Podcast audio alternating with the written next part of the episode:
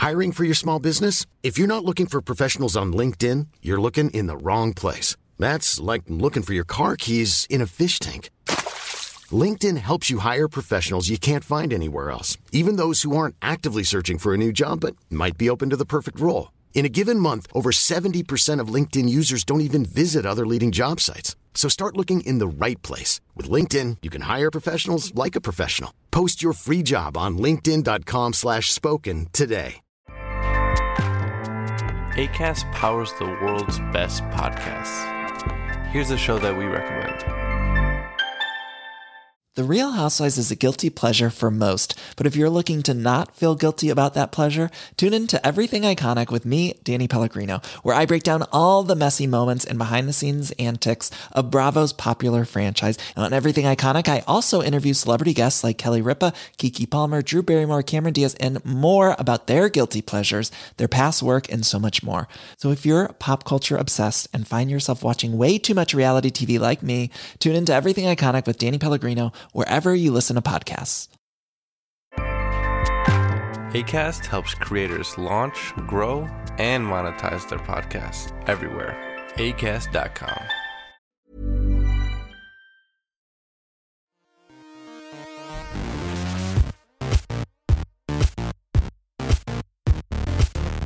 Welcome to the Story Studio. Oh, yeah, here we go. Check it out now. Welcome to the Story Studio, a podcast for an independent publishing company explores the world of self publishing, independent art, and the future of the storytelling thing. My name is Luke, and today I'm joined by my regular co host, Mr. Daniel Wilcox. Daniel Wilcox. How's it going, man? You alright? Hello. Hello. Yeah, all right. How are you?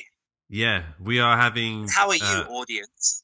How are you, audience? Uh, we are having like technology uh, strife at the minute because so you're you're doing this from your phone because your MacBook Pro has has not been acting very pro. It's not No, being professional at all. MacBook amateur. And Yeah. um and uh so Skype in the interview today's interview got a great interview lined up for you guys. Um Skype just kept on like you'll notice like some of the editing might be a little bit choppy and because uh Kealan was um I, I guess was saying some really great stuff but then Skype just kept like fizzling out like it just couldn't it just couldn't handle the awesomeness that Kealan was was saying. Um, Do you think so there's a conspiracy? Like he'd get rolling on a really good point, and then Skype just goes shh. Yeah, maybe. It's trying to silence him. Yeah, this is we're in the age of censorship now. Yeah, the the, the age of Donald Trump. Um, but yeah, no. Uh, so we had loads of technology issues. Is anyone out there listening and they sort of know a good alternative to using uh, instead of using Skype for, for podcasting and recording that doesn't cost a load of like um, you know subscription money? Let us know because I'm getting sick of Skype. it's cost me Yeah, for the last time. Yeah, it has to be so that the guests can do it as well, yeah, yeah. which is Yeah. going to be tricky. But I'm sure there's something out there. There must be in this wonderful world of internet. Yeah, well, if, uh, if if we get a few more patrons, we could fly people over from America to, to our kitchen table. And, and where where would we get patrons from? uh, at our Patreon at patreon.com forward slash hawk and cleaver. And you can pledge from as was so little as a pound or a dollar, Oh, depending so where you're from. Yeah. Uh, so, um, have you got a big book for us then? Um, I do. I actually have two. Um, which I don't know if I save one for next week or if I just hit them both now. So I just hit them both now. Hit them both now because you probably forget the one for next week. Okay. But, yeah. I So my first one is my first one is Story Shop Writer, which um, I think I mentioned Story Shop as my big whip a couple of months ago when the self-publishing podcast guys released their new software for planning books and stories. But they've now released the second part of that, which is um, the writing tool, which basically is a way. It's kind of like I don't want to just say it because it's not a replacement for those that love Scrivener, but it does a lot of what Scrivener does in that it brings all of those, those beats of character planning into one cloud service that lets you write your book and just have it automatically back up, which is incredibly handy and timely for me because, like we say, my MacBook's currently playing up, so I've had to somehow save my files from dying into the ether, and I've popped them into the cloud where the angels sing. Nice. I like it. Yeah. And Uh, do, do you want to do one, and then I'll do one, so Yeah, people sure. don't sick of my voice. Mine might be the same as yours. So my big whip is we are as a company going to be appearing at the Nottingham Comic Con. Uh, when is it? So the 14th of October, 2017, at the Nottingham Conference Centre. It's my home city in a sense. Uh, so it'd be cool to go back there, and it'd be cool to uh, sell some books, sell some comics, meet some readers, um, meet a lot of other creators who we, we sort of have mingled with but never actually met in person. So yeah, come down to that if you're in the area. Come say hello. And um, also Joey Oliveri will be there. He was on one of our previous podcast episodes. Mhm. Um, so yeah, it'd be, it'd be cool to catch up with everyone. What about Frizzon? Frizzon Comics going to be there. I don't know. Uh, I'll have a quick look. Uh, whilst I'm doing that, do you want to give your other, uh, your other big whoop? Yeah, my other big whoop is um, have you seen American Vandal? No, but I, I've seen the trailer. I think American Vandal has literally made my life complete. Um, Is it? Is it? Because I, I kind of looked at it and thought that could just be a five minute sketch. Surely, like I don't see how they can do eight episodes of that. it, it's an entire show. So just to set the scene for for people that might not be aware of it, the premise is basically it's a, a fake documentary that is beautifully filmed um, about a high school in America where during a half hour period, someone spray painted 27 penises on 27 staff members' cars.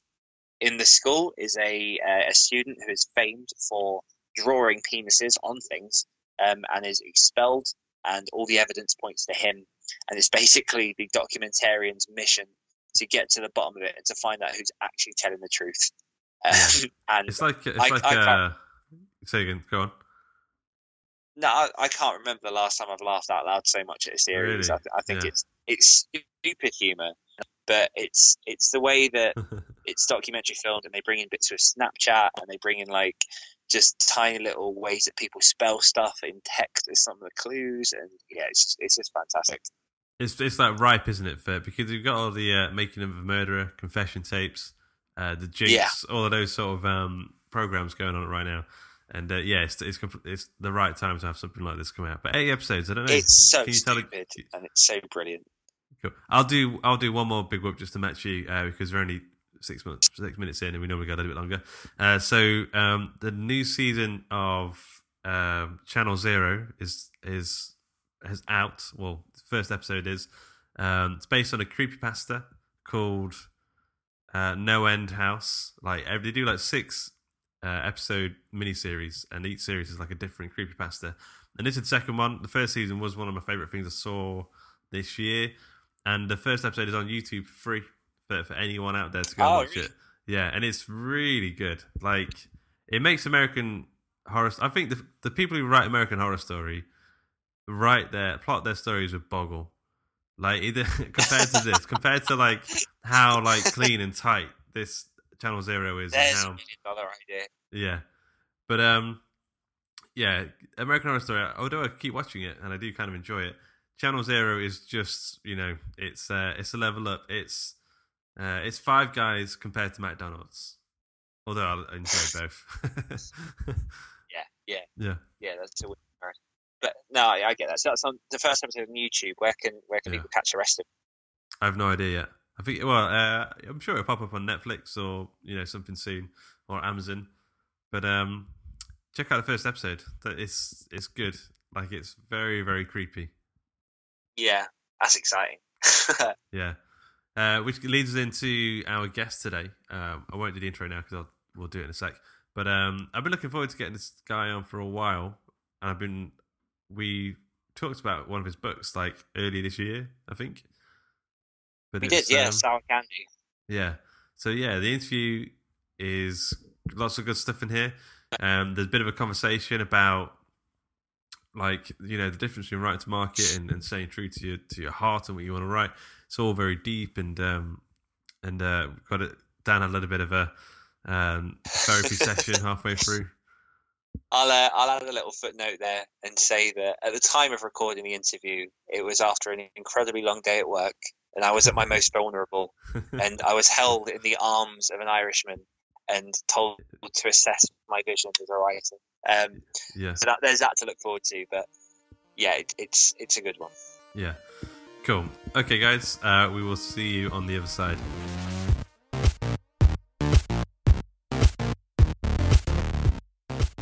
Today we're talking to a former waiter, drama teacher, map maker, security guard, assembly line worker, salesman, bartender, landscape gardener, vocalist in a rock band, curriculum content editor, fiction editor at gothic.net, fraud investigator, but now he's an acclaimed horror author and cover designer, and Mr. Kealan Patrick Burke. Kealan's written five novels, over a hundred short stories, six collections, edited four acclaimed anthologies. In 2004, he was honored with the Bram Stoker Award for his novella The Turtle Boy, and he's just cracked out a new novella called Blanky. So, welcome to the show, Kealan. Thank you. Good to be here.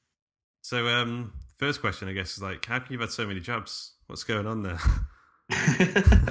Uh, I, I believe the term in Ireland was uh, waster. You know, I just uh, I didn't particularly enjoy any of them, and you know, I mean, as anybody knows, like you know, when you start out, the jobs you do are are entirely for, uh, you know, just just for the money so that you can survive. And while that doesn't change much over time as you go to college, as you get educated for stuff, and you narrow your focus into the kind of jobs that you actually want to do yeah. but you know I, I was legitimately interested in some of those jobs like the map making one in particular i was just terrible at most of them so so i would i would do it as long as i could until i could find something else and then i'd move from one job to the next and No one think seems to that- understand that it's just for the money when you're younger. No one seems to get that. yeah. yeah yeah oh i mean you know the, pre- the prefer- preference would be not to work at all just to sit at home and play video games but Yeah.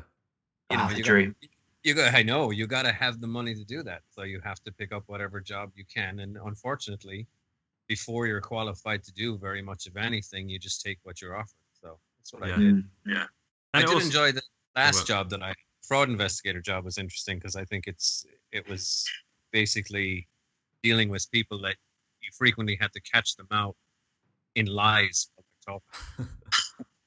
it was very interesting. this kind of psychological appeal of it to me, where I just was sitting across from somebody and I had the facts in front of me, and they would just blatantly lie. And some people are so fantastically good at it that I was enthralled by the deception. You know. Yeah. Wow. So, but that's fun. But you know, other than that, I'm doing exactly what I think I was born to do now, and have no intention of giving it up unless you know my uh, predators come from my thumbs, and I have no choice. Yeah. You know when you when you caught someone in the act of lying, did you what did you do? Did you like blow a raspberry at them? Or how did Uh, no, we usually just throw them out the window. Uh, Right, And as right. the office was six floors I up, prefer that one. yeah. immediately took care of the, took care of the problem. Does that uh, does that appear in any of your books? You throwing someone out of a sixth floor window? no, no. Um, I tend to, to fictionalize it for the sake of the, the true life events, and I usually make it the fourth floor. So there's a hope of it surviving. yeah. So all- all these jobs kind of must play into like the writing uh, inspiration anyway, right? I mean, all of this stuff Oh, all adds to the patchwork of who you are, I guess. Yeah, definitely. I, I mean, I think it all falls under the umbrella of that writerly wisdom that if you haven't lived, you can't write a convincing novel. I mean, you can't write characters who haven't, if you haven't lived a life that has many, many different chapters and a lot of variety. If you've never been in love and had had your heart broken, if you've never lost somebody, or at least come brushed a passing acquaintance with death and mortality. I mean, these, these are all things I think you need to learn. It's it's as important, if not more important, than a formal education. I think. Hmm.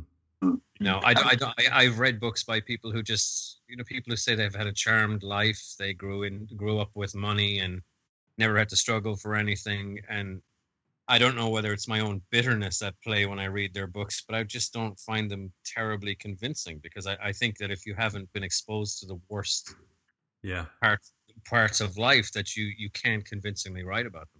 Interesting. Like a lot of uh, writers in the olden days were, you know, upper class people because That's literary true. Yeah. wasn't really a pastime for the working class. Yep, yep, that's absolutely true. And and I don't know what what changed or or like I said whether it's just my own perception of it, but you know, to that end you had then of course had writers like Edgar Allan Poe who died in the gutter, you know, Yeah. and was half friggin' mad. And Yeah. if you look at artists, some of the greatest artists, painters in the world were completely batshit crazy. Yeah. Yeah. And what was it about? So all these jobs are obviously very, very different. What was it? What was the big push that led you towards writing? Do you want to give our listeners just a little overview on how you went from this amalgamation of stuff into doing what you do now? Well, writing, excuse me, writing was all I ever wanted to do, and I think I knew from probably five years of age that that's that's what I was going to do. If if there was any justice and if I was allowed any kind of control and if my destiny was even listening that's what i wanted to be always so i mean it wasn't just a case of going from those jobs into writing it was that i Mm-hmm. was always i, I believe i was always a writer and had to do the jobs out of economical necessity you know because Yeah. wanting Yeah. to be a writer does not pay the bills and even 90% of the time writing itself doesn't pay the bills so you know Yeah. I, I i knew i knew that's what i was going to do and i just basically fought tooth and nail through my my life to date to get to the point where i had the option of sitting down and writing for a living From the age of five, you sat down and you wrote a horror story, or when did you start writing horror? no no my mom had me my mom had me reading and writing at an advanced level she was just basically putting them in front of me encouraging me to to read things that looked like complete you know I, Yeah. I had no idea what i was looking at but i learned because I, I felt like i could do it and that kind of followed me through life and i started sketching out rudimentary stories at a very very young age started writing actual stories by the time i was eight got a typewriter by the time I was 10. I just, it, it was, I had no choice. And it wasn't Yeah. enforced to me. It was something I knew. I loved it. I loved reading. I loved stories. And I wanted to be able to do that for other people. As long as I can remember, that's, that was pretty much the drive. so, was there any um, like particular writer who who you read and thought, I want to do what that guy does? Yeah, it's kind of funny because some of the earlier earliest stuff I read were the the abridged classics like the Count of Monte Cristo and Ivanhoe and Oliver Twist, all that kind of stuff. But even those engaged me, I think, at a level. It wasn't even so much the story, which I remember really enjoying, but it was also the illustrations. I don't know if you can remember, but back then, you'd have uh, children's books with the most horrific friggin' illustrations in them. yeah, They were they were just terrifying, and there was one that showed the a young man at the door was holding the lamp and the light rays were shining into this old man's big giant eagle eye. And he was curled in on himself in the bed one hand raised to try and shield himself. And i remember that affected me greatly. I thought that terrified me at the time. And rather than being repelled by it i found it intoxicating. So i thought well you know just every passing day, every new experience in this in the literary regard makes me just desperate to want to do it myself for other people. And I never Yeah. lost that. I'm still doing. That's still what I do. I, I will write something and then go, yeah, but that's not scaring me. So yeah, it's no good. We got to we got to make it. We got to amp it up so that it's the kind of thing that you read it, your eyes move past the lines, and then you go back up again and go, wait a minute, what the fuck just happened? yeah, yeah. And your, your Yeah. hair stands on end. You know. I think that's the sweet spot that I, I kind of get scared by when I'm trying to write my stories is you get to that point where you're just like, am I going too far? But I, I think you're right in that if if you are writing because you are your own audience, you need to get yourself to that point. Otherwise, you're not really serving your job as a horror writer. Yeah, exactly. And you have to keep pushing it. You can't be content with the tools that have worked before you. You go, okay, well, if I've already given you in the last book something that really worked for you, how do I improve upon that? I'm not I'm not in the business of repeating myself. Mm. I, I want to push it to the point where I wake up in the middle of the night creeped out by it because it was something that was on my mind before I went to sleep and now I have to get out of bed and write it because it's fucking terrifying. So yeah, But that's- so so there's Tell-Tale Heart um, and Edgar Allan Poe, and and um, you starting to sort of get into horror. Is there any sort of um like on the movies or you know comics or anything that you were that you were consuming as you were growing up?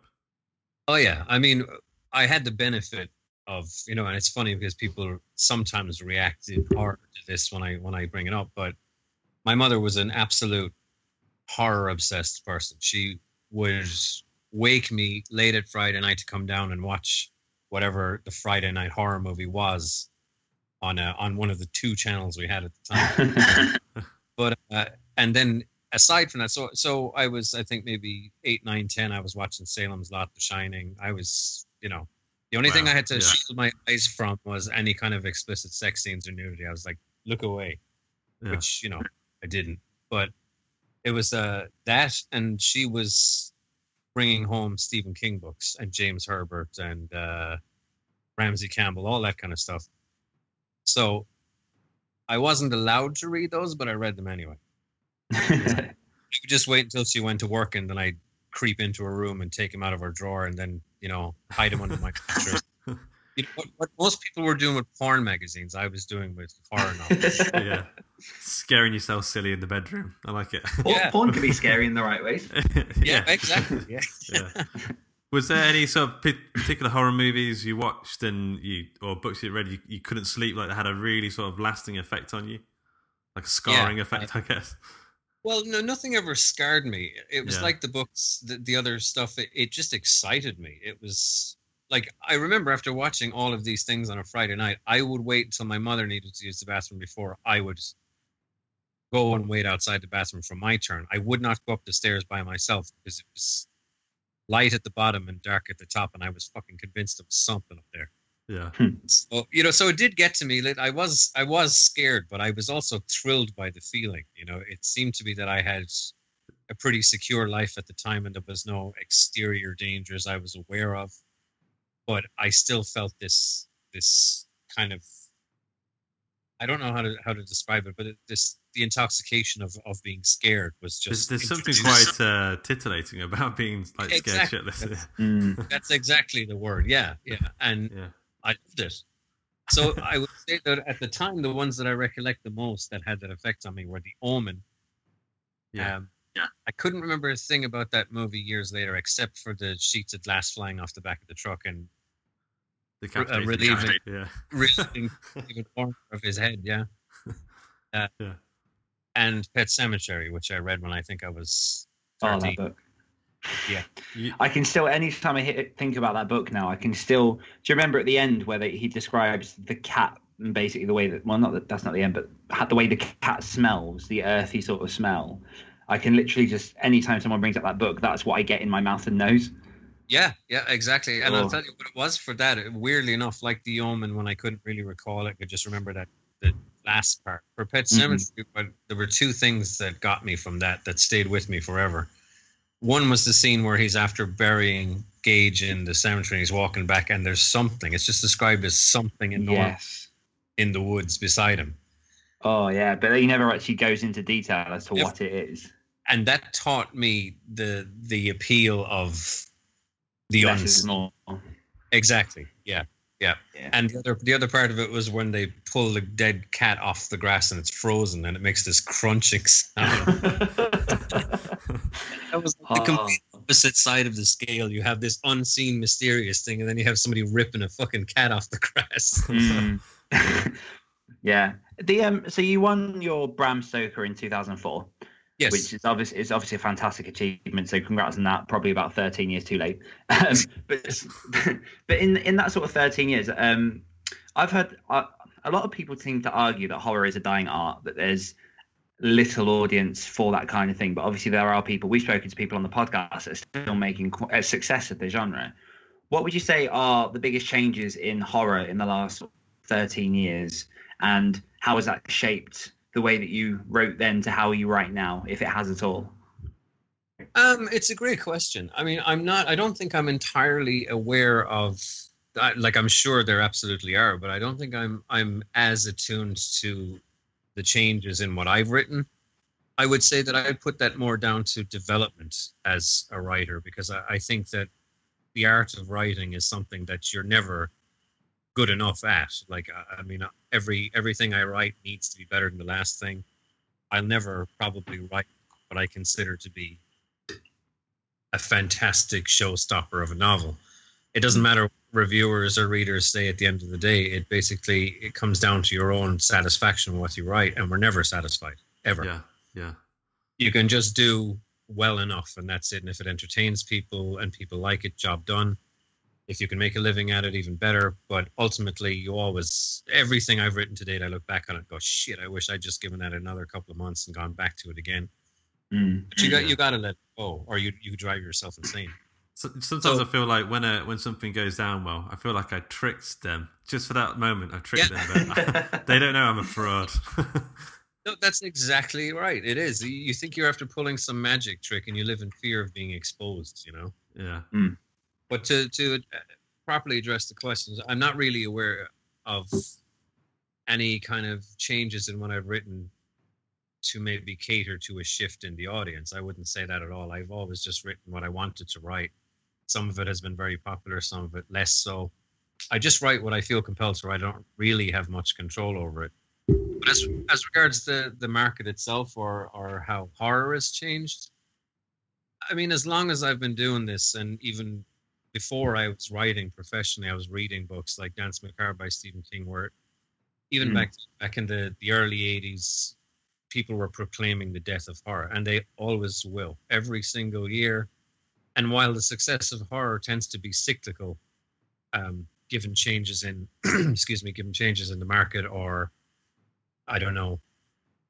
I, I think I think if if there was a change, I think there's probably less readers, not genre specific. I just Yeah. think that with the advent of smartphones and computer games and all this kind of stuff, you know, as that has become the dominant technology and the more prevalent technology, people have to fight more to have either the time or the inclination to sit down and, and focus on something like a, a 500 page book.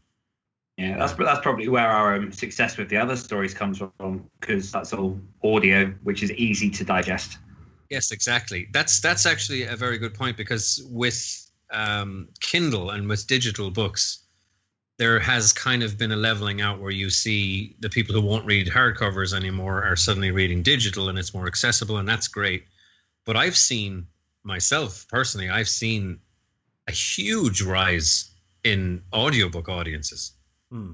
Mm. like there was you cut to five or six years ago and you asked people what their preferred method of reading was and you'd have probably let's say go back six or seven years you'd, you'd probably have 75% print 10% digital and the rest would be audio. Now I, I i couldn't even hazard a guess. I think that you know it, it's audiobook is huge. And I, it's the thing i get asked the most is can you make this title available in audio? When is this coming out? When is that? And it's you know it's crazy. The Yeah. demand for it is huge. But so i think while the method of delivery has changed and people's tastes in medium tends to shift i don't know that i buy into the whole you know there may be less readers but i think as far as horror readers go they'll never die you know it's it's always there to to read the next thing and and clamoring for more and i don't like- think that's Mm. ever I feel like horror is like one of those human nature things. We've been we've been telling scary stories like around a campfire. Um, Yeah. you know, since way back in the day. I mean, I was just going to ask you. You write a lot. You've written a lot of short stories. Um, would you consider yourself more of a short story writer or a novelist, or or is it just in between for you? Um, well, it's tricky because I have written more short stories than anything, so I guess by that definition, I am a short story writer. Hmm. But it's not because of any preference; it's because I find novels a hell of a lot harder to write.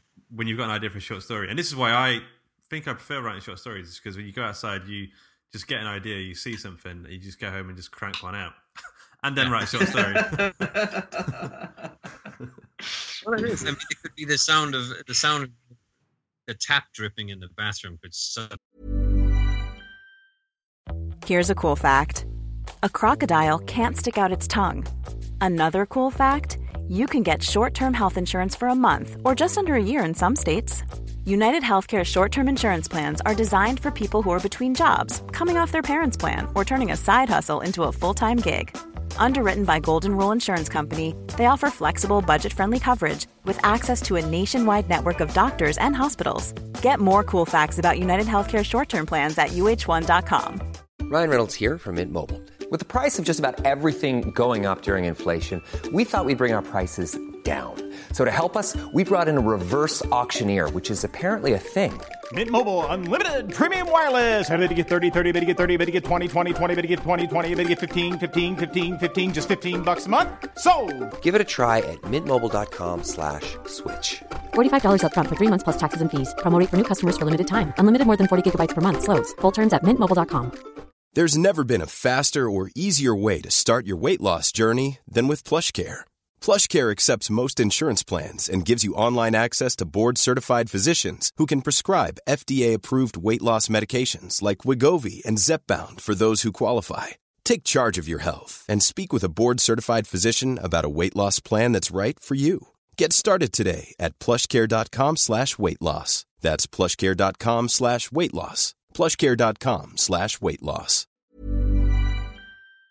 They trigger something, and there you go. Five pages later, you have a saleable short. You know. Yeah. But for for books, I, I tend to have the core idea for them, and then kind of set it aside and let it develop itself over a period of a couple of years before I feel comfortable sitting down and writing it. Yeah. So yeah. I think in terms of definition, yeah, I write more short stories and novellas, so could be classified as you know leaning that way. But it's not because I want to. I'd much prefer to be one of these guys who can throw out two novels a year. I'm never going to be that person, much to my agent's chagrin. But it's you know, it's more that I have to, I have to build it, and Yeah. and it's to me, it's like building a mansion. I have to just do it one block at a time, and however long it takes for it to actually be ready, that's how long it takes. I can't force it. See, I find that really interesting because I I love the idea of writing short stories, and I'll get ideas sort of left, right, and center. But I'm reverse engineered in that I feel guilty if I'll sit down and spend an hour, two hours writing a short story when I could be putting that towards something larger. And I'm not sure what that reason might be, but I feel like I want to write more short stories, but I'm more pushing towards oh, novels are the standard thing that gets you from where we are to full time writing. Yeah, yeah, it's. I mean, it is definitely true that I mean the way in is definitely with a novel, but the thing is too that you also have to, at all costs, be true to yourself, because Mm. the the likelihood of you saying, "Well, I'm writing all these short stories, I'm really proud of, I'm selling them." I mean, you do it the right way. Short stories and particularly novellas can get you a lot of attention, and that that can parlay your way in as well if you have that body of work behind you. But the last thing I would say do is to sit down and write a book for the sole purpose of getting your way in, because it, you're compromising yourself from the outset. It's not the reason to do it. The reason Yeah. to do it is because it won't let you alone, and you have to. Yeah. So I mean, how do you feel about so the general consensus, more so in the indie market right now, is to you know pump out novels like extremely quickly. How does that? I mean, how does that vibe with you? Well, I have mixed feelings about it. I think that more power to you if you can do it. Hmm. Um, I don't have a whole lot of faith in the quality of pumped out products like that. I think that, and maybe it's because of how I come at it myself. I don't know. But I mean, there is this temptation to be constantly in everybody's face with your work, to constantly try to be owning the social media. I mean, everybody's eyeballs all the time. And I don't know. There's something distasteful about that to me. I mean, there's, I think there's a right way to market stuff in the wrong way, but the idea that you have to keep shoving books out the door makes it sound more like McDonald's. Um, yeah, I know what you mean. I feel like um, it's it's difficult to. I feel like I feel pressured to have to write and publish a shitload, and sometimes I don't really feel like I want to. But um, how do you feel about it, Dan? Because you're you're writing a lot at the minute as well, writing and publishing a lot of novels.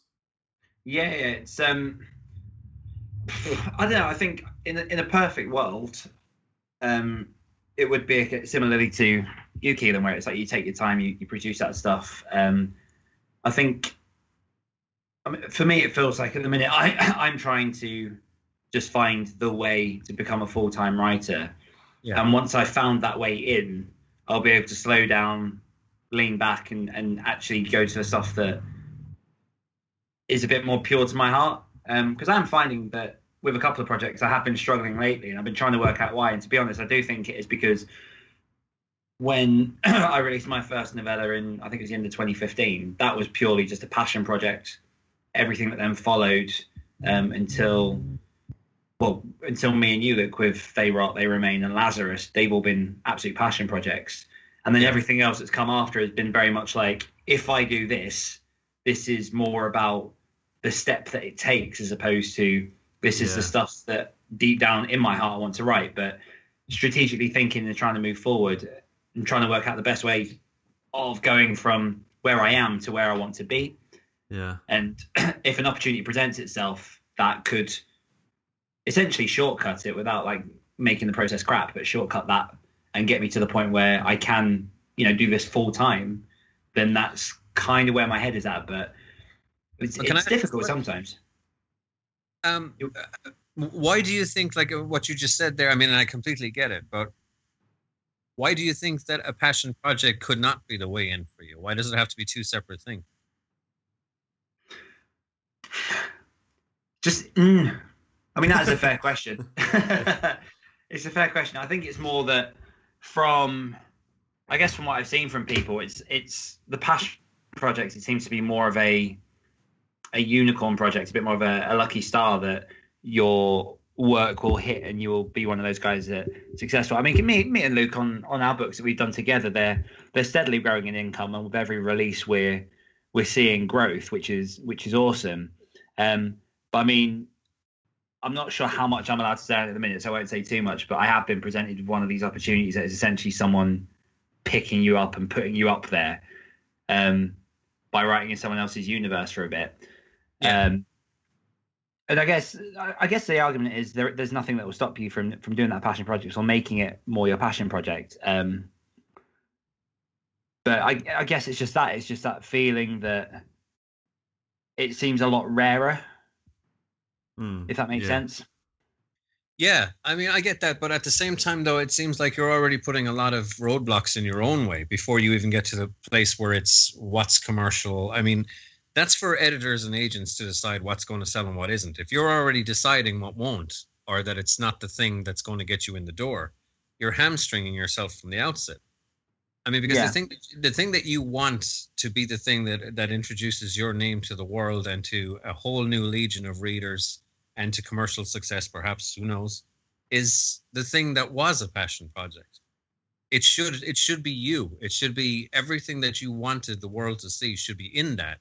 Yeah. And if you look at it as a case of, well, I'll write this because it'll get me in the door, if you do that and you're not being true to yourself and the, the rest of the world can see that, they don't have any drive to pick up the next thing you write that is your passion project. So, I hmm, mean, you that, should that has crossed my mind. Yeah. yeah, always, always be absolutely 100% true to yourself when you're writing something. Always make it your passion project. If it isn't, you're doing it for the wrong reasons. Can we can we call this episode Kealan gives Dan therapy? Sure. Yeah. Yeah. Um, But now I, there's no to be fair, obligation to listen to me because I, you know, I mean, I've made my own fucking mistakes, but I've been doing it long enough too that I know that I'd rather not write at all than write something for the wrong reasons. You know, it's Yeah. just, Hey, and that's why I write so slow. I just won't do it. I will not, I will not peddle stuff out the door for someone else's agenda. It has to be, has to be my own, and has to be what I want. Do, do you feel like um, Dan? So you're in a in a very difficult, well, busy day job. Do you feel like you're looking for a way out of that into a sort of more comfortable, um, fulfilling, you know, writing job, as it were?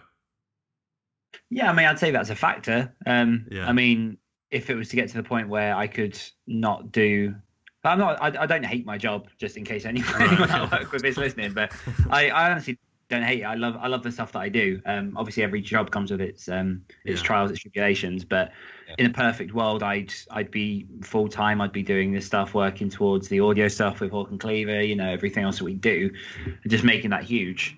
Um, but yeah, I guess it's about it's just trying to find the right way to get to that point. Um, and I have I have huge you know respect for guys like you, Kealan, that are uh, that have managed to make everything that you do, your passion projects, just roll and roll and roll to the point that you can do it full time.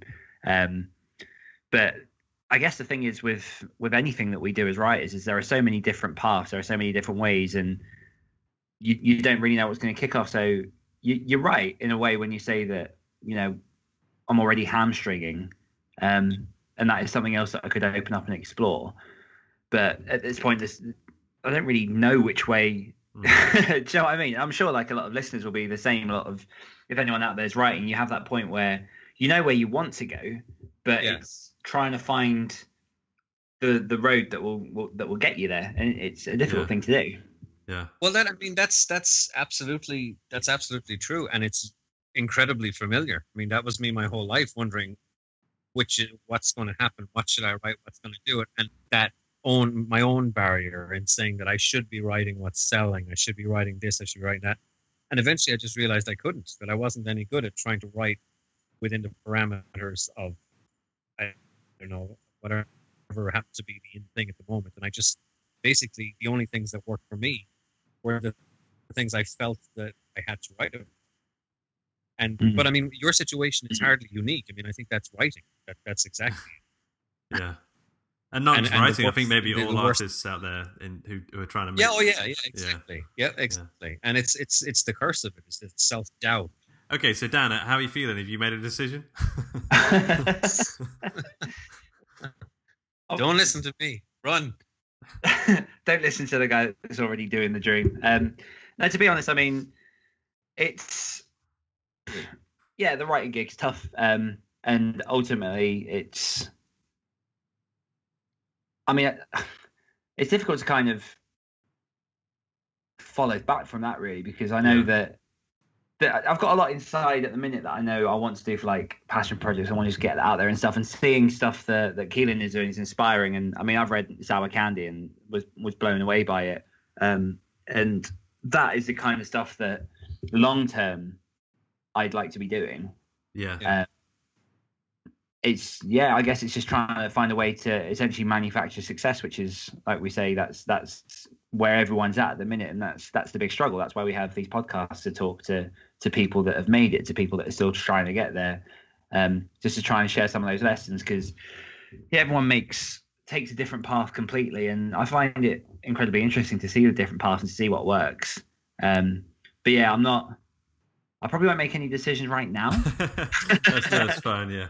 Um, so, so Keenan, so Sour Candy, I do have to say, Sour Candy was, um, I think, maybe one of the favourite things I read last. Oh, it might have been early this year. It was either early this year or late last year. I read it, but I absolutely loved it. And anyone listening to this uh, show who likes horror, you really need to get it. It's it's a weird sort of. It's got some cosmic horror sort of vibes going on.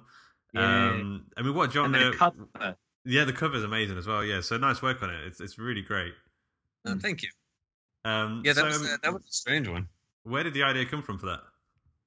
honestly the the idea and this is another case of kind of uh, a method that's usually reserved for novels but with that one i had i had the idea about three years before i actually sat down to write it.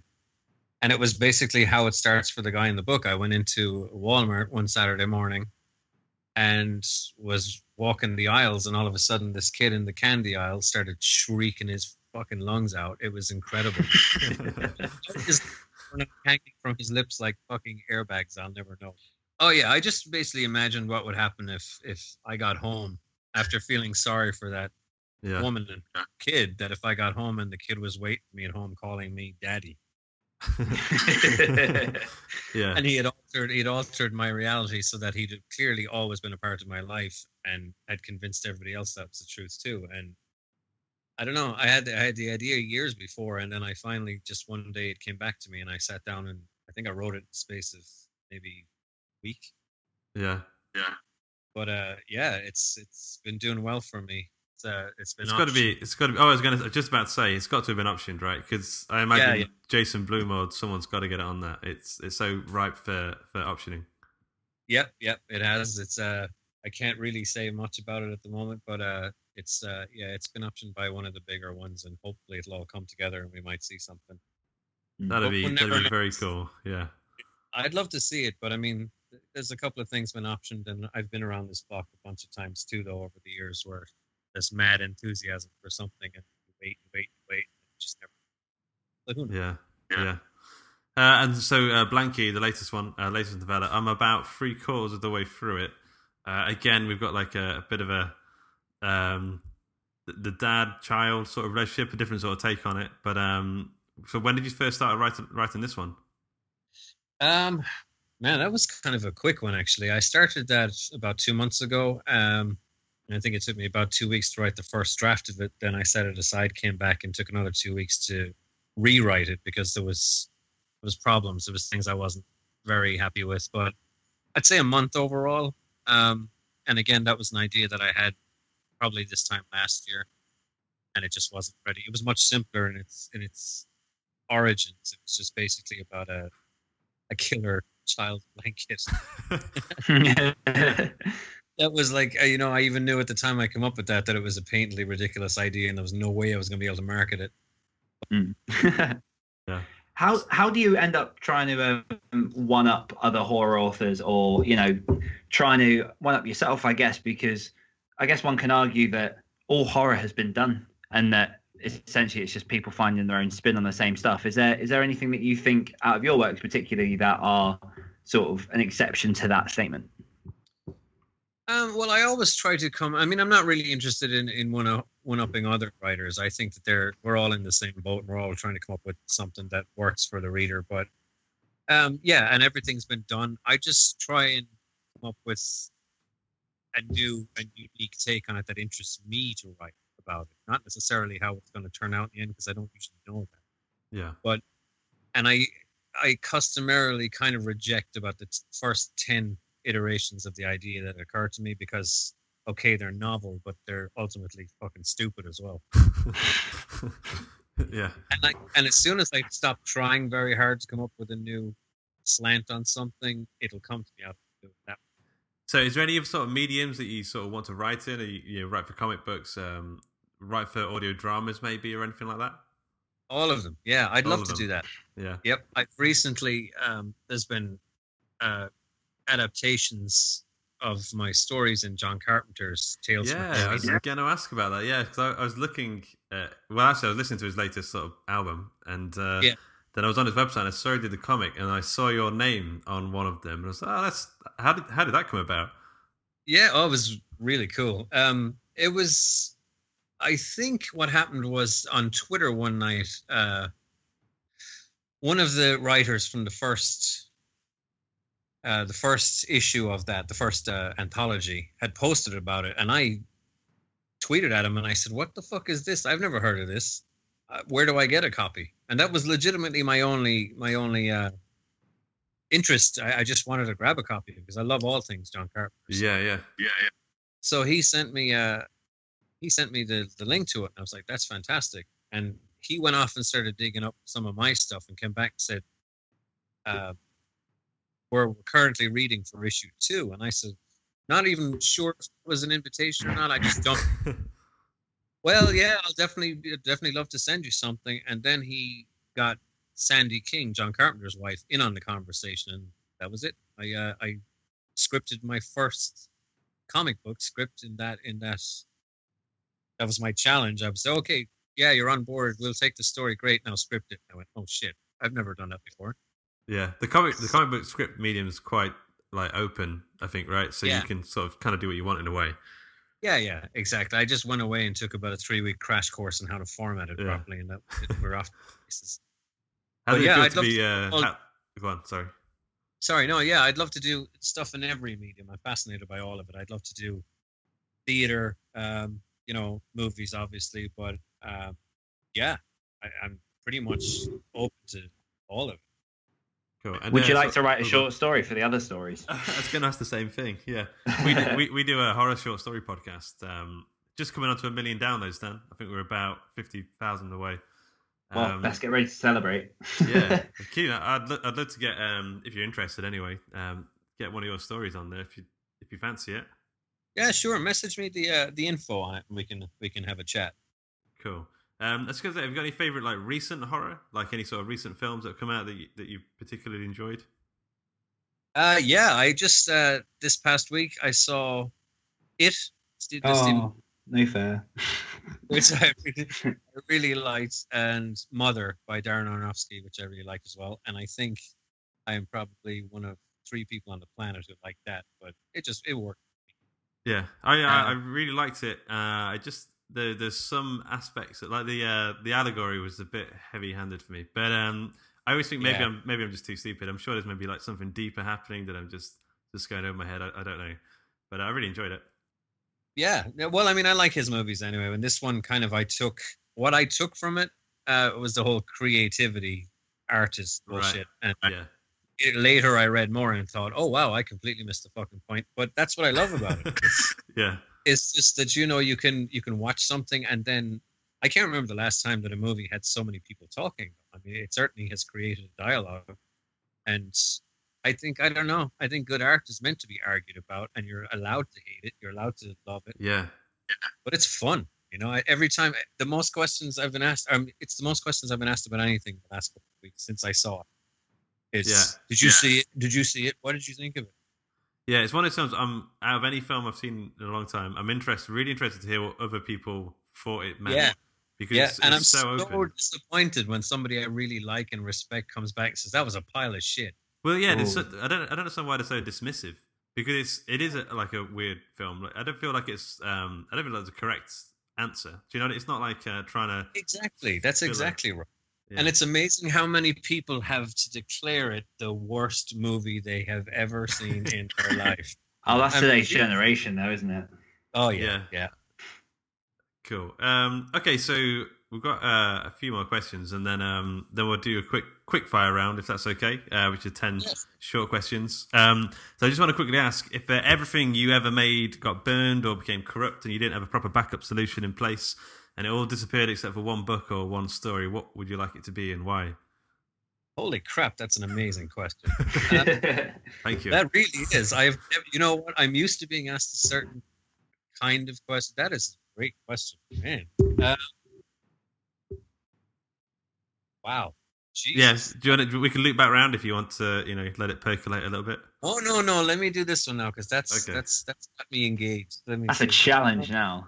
oh yeah, big time. I would say probably my first uh, hardcover collection. I would say probably the number one twenty one to Pennsylvania because I've done a bunch of collections since, but I think as a representation of my work when I wasn't taking myself quite so seriously and I just basically ran with it. Yeah. I think I think I'm the happiest with that. Plus, it came out from Cemetery Dance Publications. and Wow, the job yeah. Wow. that book was absolutely astonishing. It's a beautiful book to look at. Uh, so probably that. I think. And is that My answer is could that hard- is that hardcover on Amazon or where, where can people get Yeah, that? well, you, you'd probably find the hardcovers. it- It's out of print now. You'd probably find them on eBay, but the paperback up is uh, is on Amazon. And what book would you say you've learnt the most from out of all of your books? Um, I would say definitely Kin, the novel. I think that's the closest I've ever come to actually s- s- doing what I set out to do and and incorporating elements of things that I had learned but never been able to put into practice, or at least not any uh, grown up way. Yeah. But I think after I wrote that, I was able to be more mature in looking at my own technique. Whoa, it's, uh, it's interesting, interesting answer. Um, you know what's what's even more disturbing is that was actually me. Is I, it uh. Yeah, I just saw. Um, so we're friends with um, a pretty big bookstagrammer, which are these like people who take pictures of books and review them. And a kin actually popped up on um, Dan on on Jobus Jobus Joe is it Johan a real name? Yeah, yeah, yeah. Yeah, kin popped up. So um, maybe some more sales will be coming that way. I, I don't know, but um, it- it's cool. It's cool to see it out there in the wild anyway. She's got like sixteen thousand followers or something. And they're like Oh, really really active, engaged followers as well. Yeah. Yeah, yeah. I think. I mean, I don't know if did I did she follow me or I followed her at some point, but I, I know who you're talking about. Um, and what's interesting actually now, and I won't exactly call it breaking news because most people don't care, but I did. I did a mini dance yesterday. But funnily enough, for a book that's six years old now, in um, we just sold translation rights to Russia. Sorry, it's Nice. just uh, just just breaking up. I didn't quite catch that. So um, you have some great news. Translation, right? Right. Okay. Yeah, Cool. I'm Yeah. Just gonna say that the, the all my secret my millions are buried in the and then it'll cut. Yeah. Okay. Cool. Uh, no, we just sold mass market translation rights to Russia yesterday for that novel. Six years after Oh, wow. book came out. So that's pretty Congratulations. yeah. Yeah, amazing. thank- yeah, so we'll see how that does and hopefully it'll lead to more stuff down. Yeah. It's nice to see it get a, a broader audience. Hmm. Great stuff.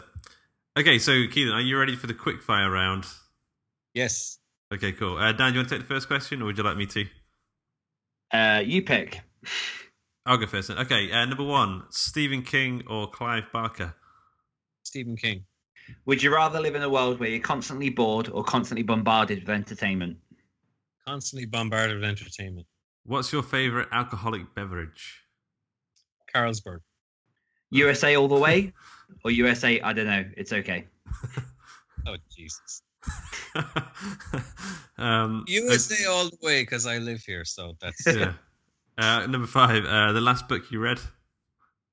Uh, the last book I read was shit. I just read it. What was it? I'm losing my mind. Oh, uh, Finders Keepers, Stephen King. Nice. Uh, who's the one person you'd like to meet? Eva Green. I wonder why. Okay. Uh, uh, the biggest hobby outside of writing. Uh, outside of writing, um, video games probably. Who's your favorite writer? Um, Cormac McCarthy. Uh, so, you, so you're in a packed cinema. And you're about to watch the latest film you've been dying to see, and there's a kid on his phone in front of you tweeting. Uh, what do you do? Make him eat it. And number 10, where can we follow you and your work? Um, I'm on Facebook. Uh, I'm on Twitter. I'm on Instagram, and my website is myname.com. Cool, cool. Okay, Cool. so Um, go on. Yeah, I'm on Goodreads as well. I think. I think that's all of it. Yeah, so I definitely recommend um, Sour Candy. Blanky, as I say, I'm three quarters way through. It's pretty amazing so far. Um, don't spoil it. Uh, I'm enjoying it. I, I think you, you, your prose is, is so uh, rich, and I always like to see that, especially. Um, I don't know. I just feel like we're in a bit of a sort of prose light world at the minute, and it's nice to see some very good writing. Um, I guess. So thanks again for coming on, man. Uh, it's been amazing. Lovely. Thanks very much for having me, and I appreciate the kind words. Cool. So just a quick thanks to Disasterpeace for the intro and outro music, ACAST for hosting the podcast, the listeners for listening, our patrons over at patreon.com forward slash Hawk and Cleaver, and thanks to Dan, my co-host, for being here, because without you, I'd be alone. Thank you, Dan. Thank you so much. And uh, once again, thanks to Kealan. Cheers, man. Thank you, Kealan. Thanks, guys. We hope you enjoyed this episode of the Story Studio podcast. Still hungering for some podcast goodness? Then why not check out our other show, The Other Stories? Oh, and did you know? Every time you leave us a review in the iTunes store, a puppy is born. Cute anyway. Toodle pip.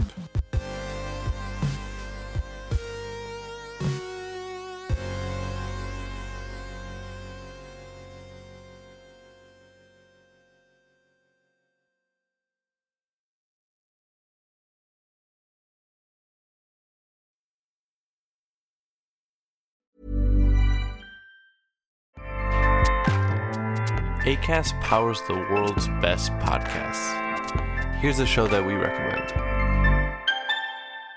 The Real Housewives is a guilty pleasure for most, but if you're looking to not feel guilty about that pleasure, tune in to Everything Iconic with me, Danny Pellegrino, where I break down all the messy moments and behind the scenes antics of Bravo's popular franchise. And on Everything Iconic, I also interview celebrity guests like Kelly Ripa, Keke Palmer, Drew Barrymore, Cameron Diaz, and more about their guilty pleasures, their past work, and so much more. So if you're pop culture obsessed and find yourself watching way too much reality TV like me, tune in to Everything Iconic with Danny Pellegrino wherever you listen to podcasts.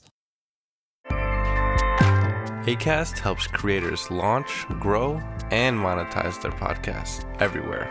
ACAST.com.